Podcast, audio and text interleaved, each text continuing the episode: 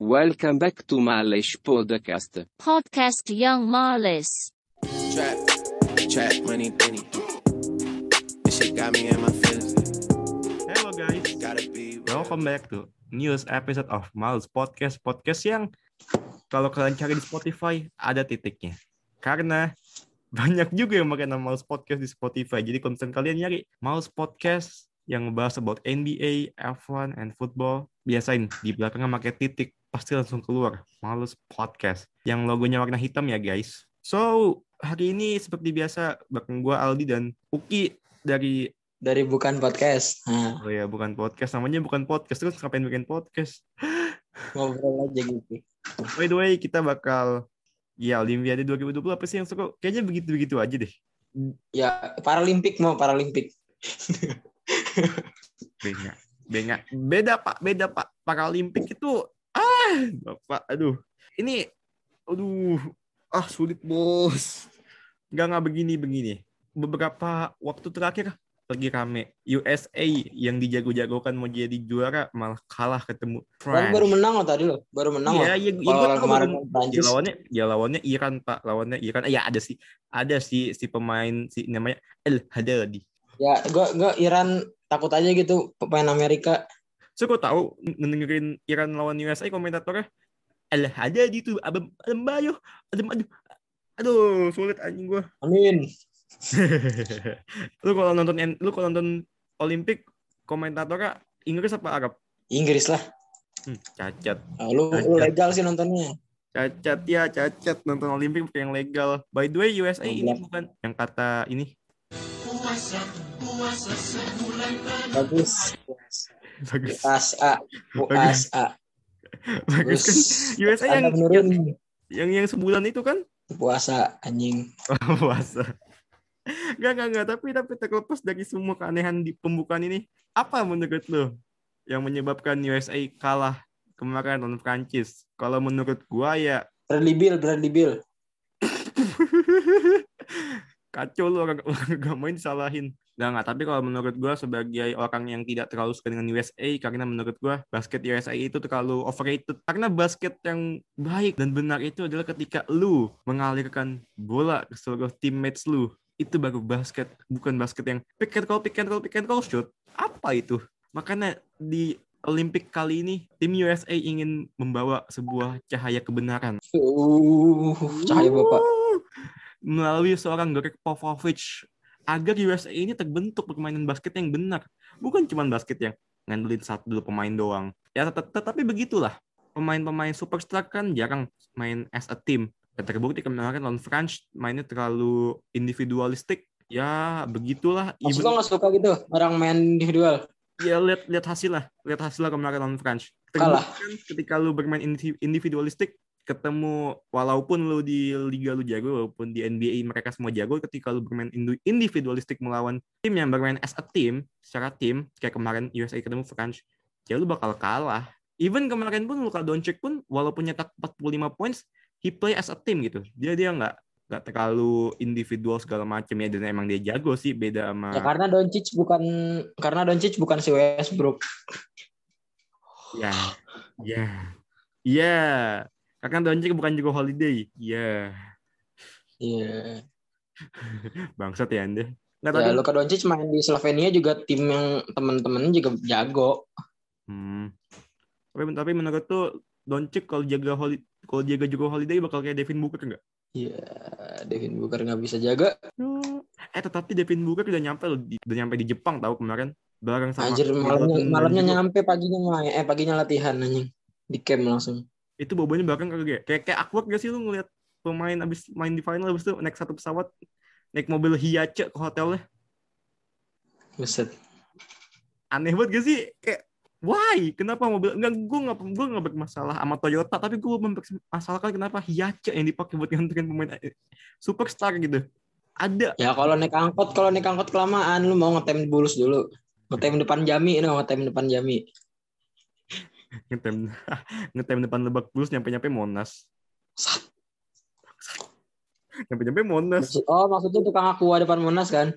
iya tukang aqua Oh, nggak- mungkin putih-putih yang itu. wah putih-putih di tanggal 2 bulan Desember. Udah. Ya, tapi menurut lu apa sih penyebab USA kalah kemarin non France? Rudy Gobert. Anjing. Langsung straight, langsung straight, langsung straight. Nembak. Emang Gobert sebagus itu ya karena kalau di kalau menurut di NBA kan kayaknya ini orang B. Nggak aja defensif aja mainnya, defensif aja men. Menurut lu apa sih yang buat kayak Gobert itu di NBA agak apa ya agak terbatas sementara di FIBA sangat-sangat luasa. Ya, ya di, di NBA center kuat-kuat. Kalau kata gue sih karena aturan defensive violation itu sih maksud gue Iya karena sih. di FIBA banget. nggak ada ya. Jadi ya. Bangsat. ya jadi um, second defensive vi- violation itu yang menurut gue menjadi pembeda. Ya NBA kan sengaja membuat itu kan biar ya apa secara nggak langsung kan juga Biar liganya menarik juga. Iya, karena kalau misalnya lu bayangin NBA nggak nggak nemu aturan itu ya semua pem- uh, I think hampir seluruhan tim bakal mainnya kayak zaman dulu ngerti kan zaman dulu yang orang-orang pada Hmm. nunggu di paint tiba-tiba tubruk-tubruk dan NBA nggak mau race itu dan terjadilah itu Tet- tetapi karena aturan itu big man big man USA ketika dibawa ke FIBA nggak nggak terbiasa meanwhile yang dari Eropa yang yang Ya, terbiasa ini tahun 2019 aja lihat DeAndre Jordan. Eh, tahun berapa sih DeAndre Jordan? Enggak enggak.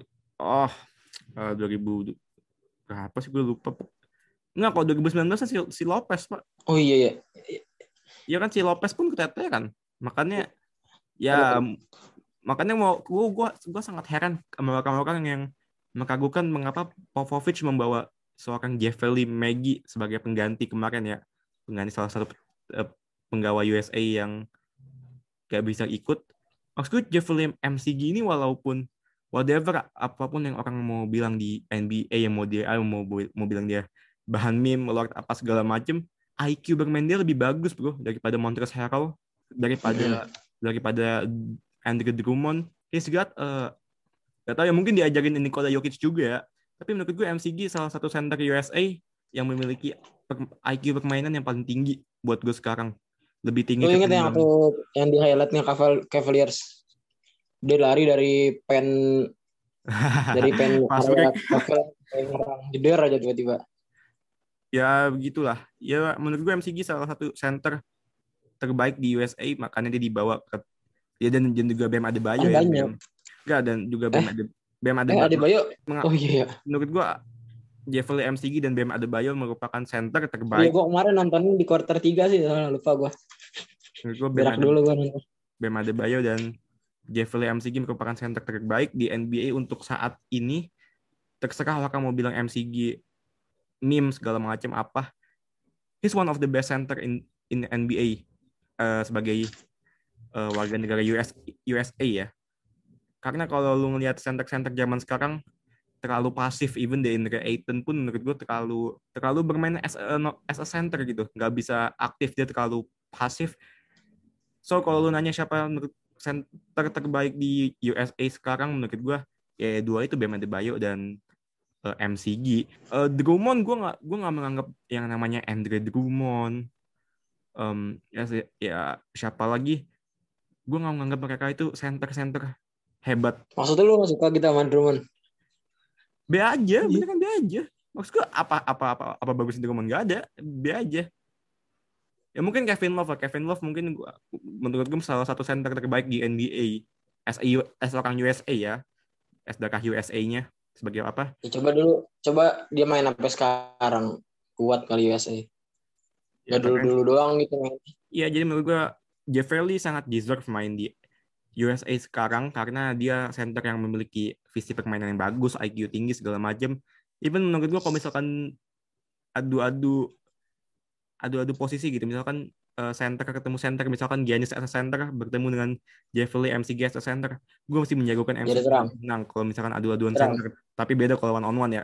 Bedain ya aduan-aduan menjadi center dan adu-aduan menjadi one on one it's different. But kalau MCG diadu sama Giannis as a center, gue yakin MCG lebih hebat dan dan lebih jago. Karena IQ dia tinggi bos, IQ permainan dia itu bagus dan dia tahu kapan harus passing, kapan harus segala macem.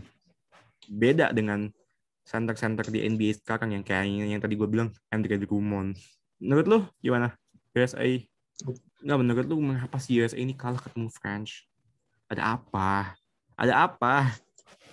Lu, lu, lu, lu coba ada plus ditambah plus jadinya apa? Plus. Jadinya plus kan, tapi ini kok minus kalah kalah pertama lucu aja gitu udah ada Kevin Durant sama si siapa Jason Tatum ya kalah aja gitu padahal mereka jago-jago di liganya Lu bisa jaga momentum gak sih? Menurut menurut gue gak bisa jaga momentum sih. Eh either menurut gue USA kemarin kalahan French itu gak bisa jaga momentum. Karena di kuarter 3 mereka di outscoring 14 poin, French dapat 25, minimal USA cuma 11. Gak tahu ya mungkin ini menurut gue pendapat gue pribadi ya menurut gue Popovich baru ngeh di game kemarin itu di game lawan French bahwasannya ketika lu main di di FIBA ya lu gak bisa agresif cuman satu dua kuarter dong ya lu mesti satu pertandingan agresif segala macem. Dan menurut gue Popovich kecolongan di situ ya. Walaupun banyak juga USA kehilangan momentum segala macem.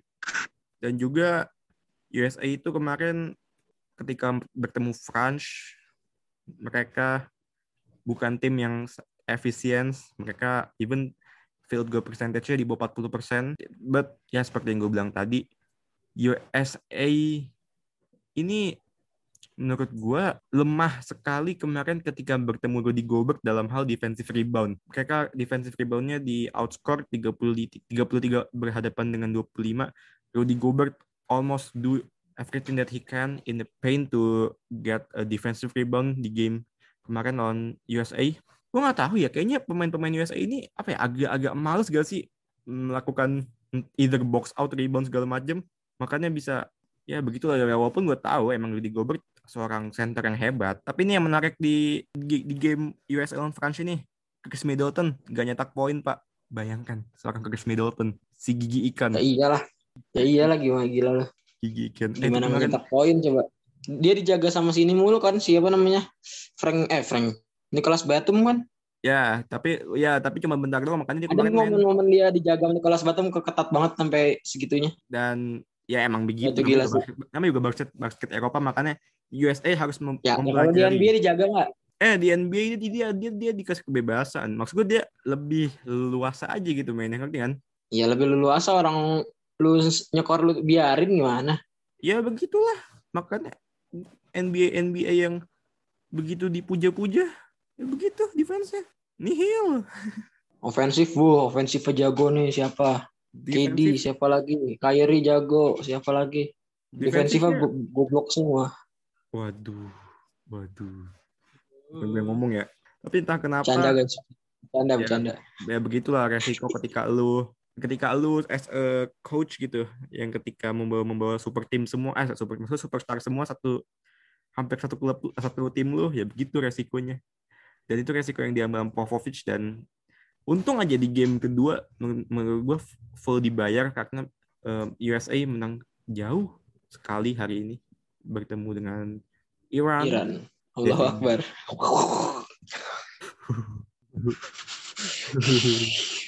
La, la, Eh, la, tapi tapi Iran tapi ya menurut gue benar-benar full dibayar karena kenapa karena mengapa USA bisa menang selisih yang sangat-sangat jauh 50 Gila 120 sama 66. gila jauh banget. Ya walaupun menurut menurut gue kemasukan 66 itu juga ini juga sih PR juga sih kemasukan 66 ketemu Iran sekelas Iran. Ya gue nggak ya ya oke lah. Ya, USA ofensif bagus tapi defensifnya ini loh gue gue masih oke defensif USA di quarter pertama bagus quarter 2 bagus oke lah quart- oke lah first half bagus segala macem. Tapi kan ketika lu masih bisa tapi menurut gue masih banyak open space open space yang kalau misalkan ketemu tim-tim superstar ketemu ketemu tim-tim besar di Olimpik nanti kayak misalkan ketemu either Australia Spain yang menurut gue bisa dieksploitasi sih kalau misalkan USA nggak segera memperbaiki beberapa lubang-lubang defense ini. Oh. ya begitulah di game lawan Iran kemarin. Kelihatan emang kelasnya USA emang itu kelasnya USA dan ini juga melawan segala berita-berita miring tentang Popovich yang sama The Athletics katanya katanya katanya USA nggak ada yang puas sama Popovich eh buktinya menang nih lawan Iran nyetak Apa atas- Iran doang? Iran doang, Bro. eh tapi secara ofensif ofensif harus diakuin dong. Eh, USA secara kualitas permainan bagus, bagus dan sangat bagus. Gue mengakui Bagus itu ya. juga sih. Teh. Walaupun nggak tahu mungkin ya secara oke secara field goal percentage oke 55% segala macam. Tapi I don't know kayaknya masih kurang aja sih dari USA. Oke beberapa oke ball movement ball movement USA di game kali ini kelihatan lebih bagus, extra pass banyak segala macam, ball movement segala macam lebih bagus.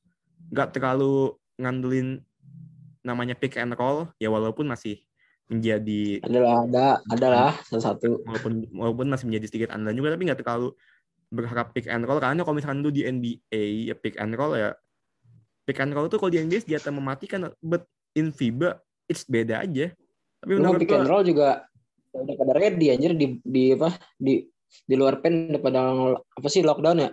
Nah iya itu itu yang yang yang bikin oke lah gue balik ke USA oke lah USA hari ini 55,3 persen field goal percentage segala macam ya walaupun mereka melawan Iran ya walaupun gue mereka mereka cuman melawan Iran tapi masih banyak kadang-kadang open look open look yang menurut gue masih sering miss dan Iran tumben banget nggak se agresif kayak kemarin lawan Ceko. Gue entah gue nggak tahu kenapa ya. Oke kual- kualitas jauh oke gue akuin kualitas Iran jauh di bawah tapi bukan Iran yang biasanya gue lihat yang lebih strong yang lebih apa yang lebih apa Iran kan negara model-model Timur Tengah yang yang inilah istilahnya yang yang emang ngandelin power permainannya. Tapi di game kali ini nggak. Makanya gue walaupun USA field goals percentage 55,3 persen gue masih meragukan sih USA kalau ketemu tim-tim let's say Australia Spain ya Argentina oke Argentina oke lah dia emang lagi menurun kualitasnya. Ketemu Slovenia gue masih agak ngeri sih USA kecolongan juga. Kalau menurut lo USA let's say nih USA em, melaju ke next round gitu menurut lo kayak apa sih yang harus dibersihin sama USA Damian Lillard jangan sering minta ISO sih. oh iya ya sempat iya ya itu itu itu, itu Itu masalah terbesar di USA kayaknya itu dah. ya ya Dame terlalu memaksakan ya ya dan juga beberapa kali transisi USA sempat beberapa kali nggak berhasil gua nggak tahu kenapa beberapa kali dapat condition three on two, two on one segala macem USA malah kesulitan malah menurut gua mem- memfinishnya nggak tahu Yang ada Transisi- turnover kan tadi lihat. transisi USA sih menurut gue masih agak bermasalah juga. Ball movement udah terbentuk kepercayaan kepada Popovich dari para pemain menurut gue udah mulai terbentuk dan ini Udah nih udah pada udah pada bisa nih ball movement nih. ya ya ball movement yang udah terbentuk sama USA menurut gue udah jadi bisa landasan utama bagi USA untuk melaju ke next ke next round sampai final mungkin untuk mendapatkan gold. Karena karena ya gue as a sports fans gue paham banget ketika Popovich anak buahnya udah trust in him ya they will do everything that they can dan ini terjadi tadi. Menurut gue bisa sih. USA kalau ya USA menurut gue sekarang udah terbentuk udah lebih seram dari yang kemarin lawan France dan menurut gue ini alert alert juga sih buat tim-tim yang kira-kira akan melawan USA walaupun gue tahu emang emang USA itu tim serem sih tapi Serem di liga maksudnya.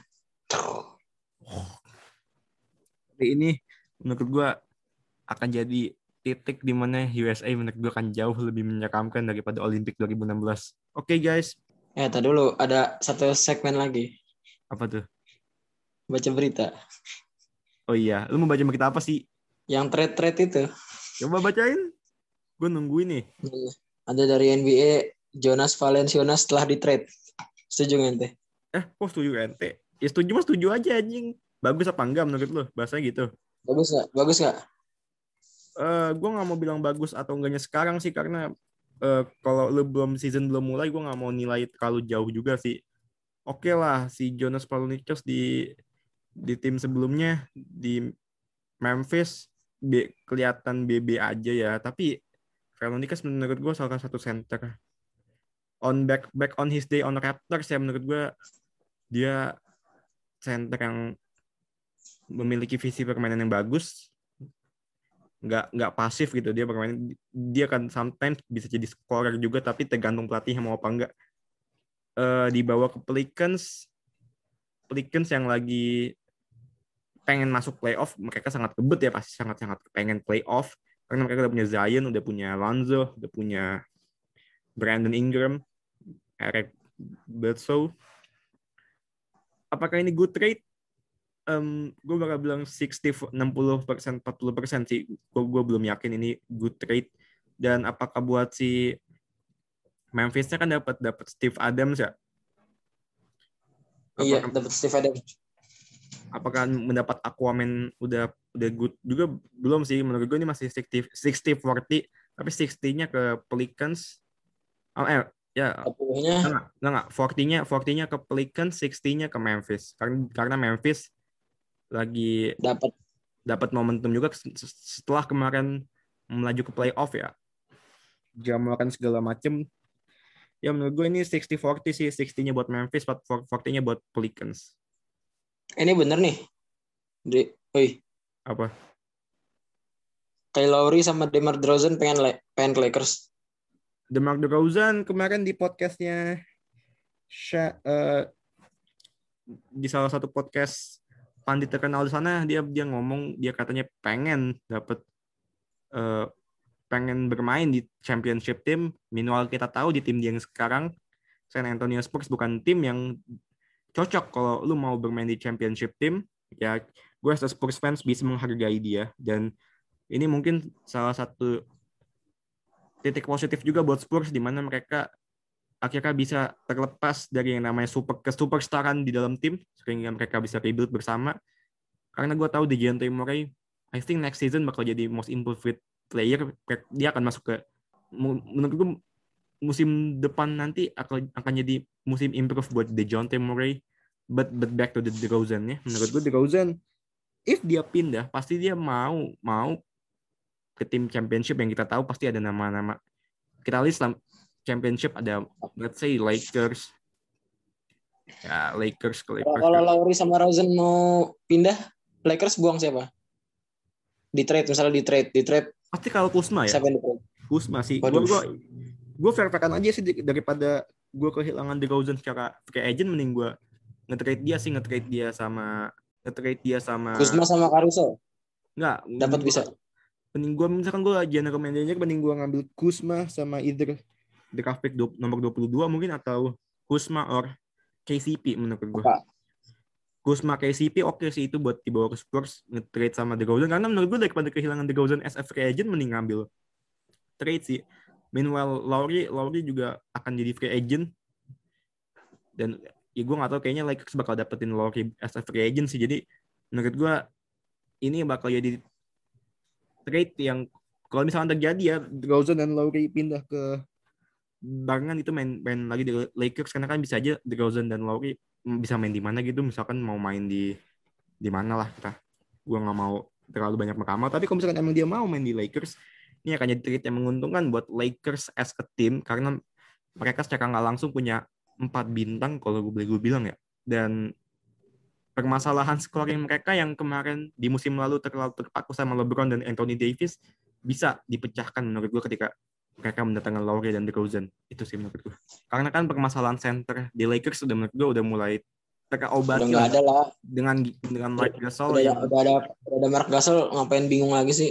enggak karena Mark, Mark Gasol di awal musim gas bagus itu pak Mark Gasol awal musim itu terlalu kelihatan gimana ya Ya gara-gara mau playoff aja bagus. dan Mark Gasol menurut gue udah, udah mulai menyatu dan Lakers musim menurut gue musim depan kalau bisa dari DeRozan dan Lowry akan jadi tim yang lebih Mungkin bersaing sama Nets, bersaing sama Brooklyn. Em, tapi Lakers menurut gue saingan terberat terberat Lakers musim eh musim depan banyak sih di Western apalagi di Western ya. Menurut gue Clippers Clip- Clippers sama Golden State bisa sih.